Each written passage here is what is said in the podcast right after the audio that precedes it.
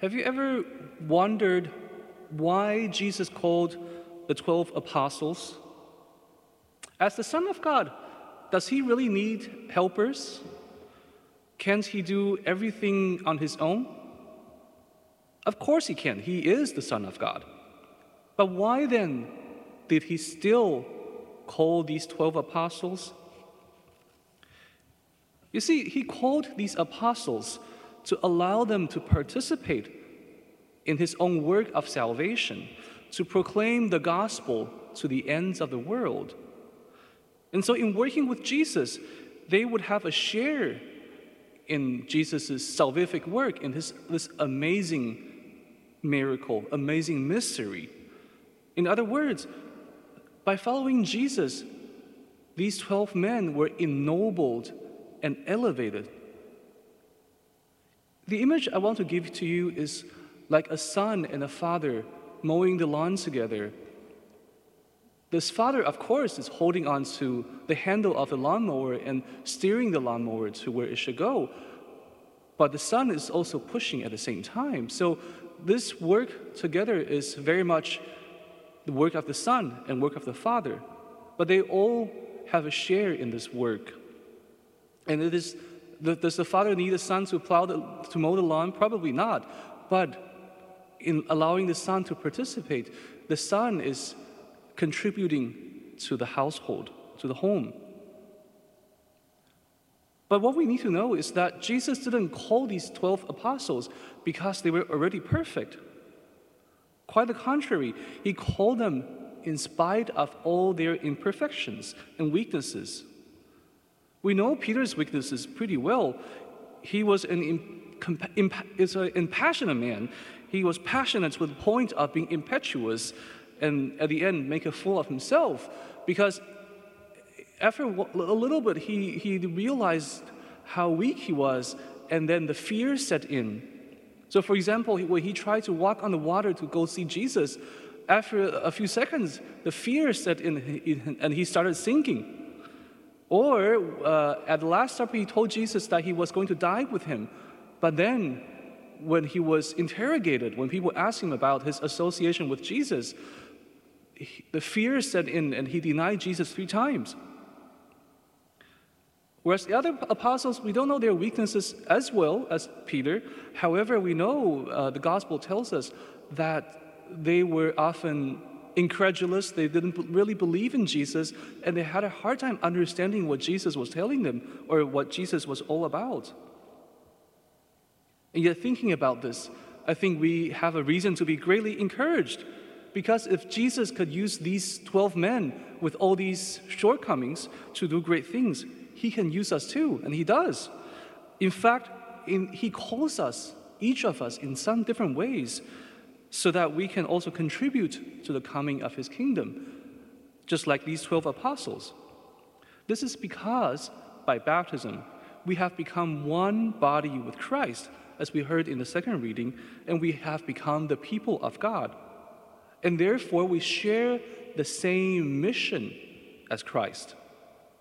After all, it is a call of love. As we have been loved by Jesus Christ, we're also called to love, and we are also called to share the love of Jesus. Therefore, we're called to sanctify this world, to give it the life of Jesus Christ, to manifest Christ, so that the world might enter into a loving relationship with Him and share in His saving redemption. In other words, we're called to proclaim the gospel we are called to evangelize this world by openly bearing a witness to Him while perfecting our own lives as a witness through the Spirit of God, the Spirit of the gospel. In short, we are to spread the kingdom of Christ. And this is also the purpose of the church. And we, as members of the church, we share this same, very same mission. And in fact, we have the right and we have the duty even to do all these through our union with Christ, the head of the church. And we are assigned these missions by Jesus himself.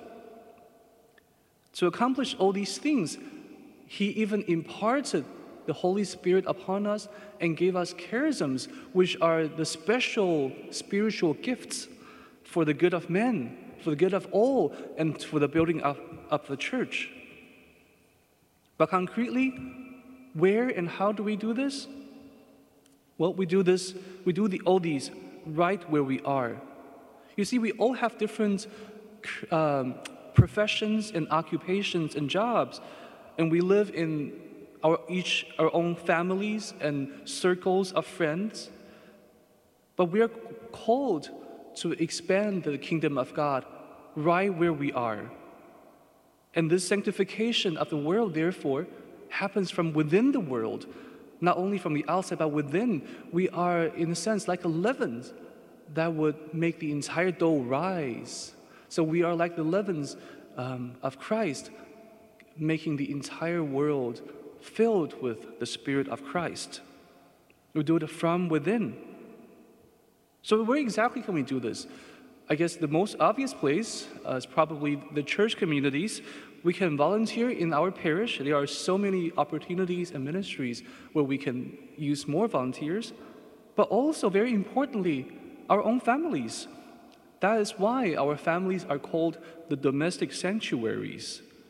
So, for example, the husband and wife can witness to each other and to the world this infinite love of G- Jesus Christ by being faithful to each other to manifest the sacredness and indissolubility of marriage. They can also witness to the primacy of the faith in front of their children by raising them as good Christians, instilling them the val- values of, of Jesus Christ, of the gospel. They can also defend the dignity and the right of the family in front of the whole world. And yet, there another place to evangelize is our workplace. It's our um, among our friends, our social circles. In our professions, we can deal, we can do our businesses with honesty and dignity and charity. We can do all these in the value of our faith, so we in the world becomes we become the light of the world. And we can also reach out to all in our community who are suffering, who are in need, who are in pain. And this way, we share Christ to our neighbors and to whomever we, whomever we encounter. In summary, we, have, we all have the calling to share the faith with others and share this, bring this salvation to the world around us. And this ultimately is an act of love. And how, do we, how we do it depends on our actual circumstances of life and where we are, but we do all these in um, the Spirit of Christ. We infuse it into our community, into where, where we live. A great example today of the importance of speaking about Jesus Christ to other people is in the gospel. You can see John the Baptist speaks about Jesus to Andrew, and Andrew speaks about Jesus to his brother Peter. And if this chain is broken somewhere, Peter, the head of the apostles, wouldn't, know, wouldn't have known Jesus Christ. Imagine that. And therefore, we have really good reason to really listen to the calling, to listen carefully in our prayer, this calling of Jesus Christ for us to be on the mission to evangelize. And also, it's also because we all have different callings, we need to hear where Jesus wants us to go. So, for example, for Samuel, he was called to be a prophet. He was called to be a kingmaker for Israel. He anointed the kings of Israel, and he was supposed to speak the word of God to them. For Peter, on the other hand, was to become the fisher of men, to be the chief of the apostles. And he also often calls us at a moment when we expect him the least. For Samuel, this call came when he was sleeping. And for Peter, was probably when he was mending the net between uh, fishing, uh, between two, two trips of going out to the lake to fish. Nevertheless, each of the calls is a personal invitation from Jesus Christ Himself. And think about this all of us are here, are watching this Mass, or person in the church, because some people heard the call and trans- or heeded Jesus' calling and transmitted the faith to us. And therefore, our lives are changed in some ways, and we have become Christians. So, since we, our lives have been changed for the better, are we ready? Are we willing to change our lives to follow Jesus Christ, like Andrew and Peter?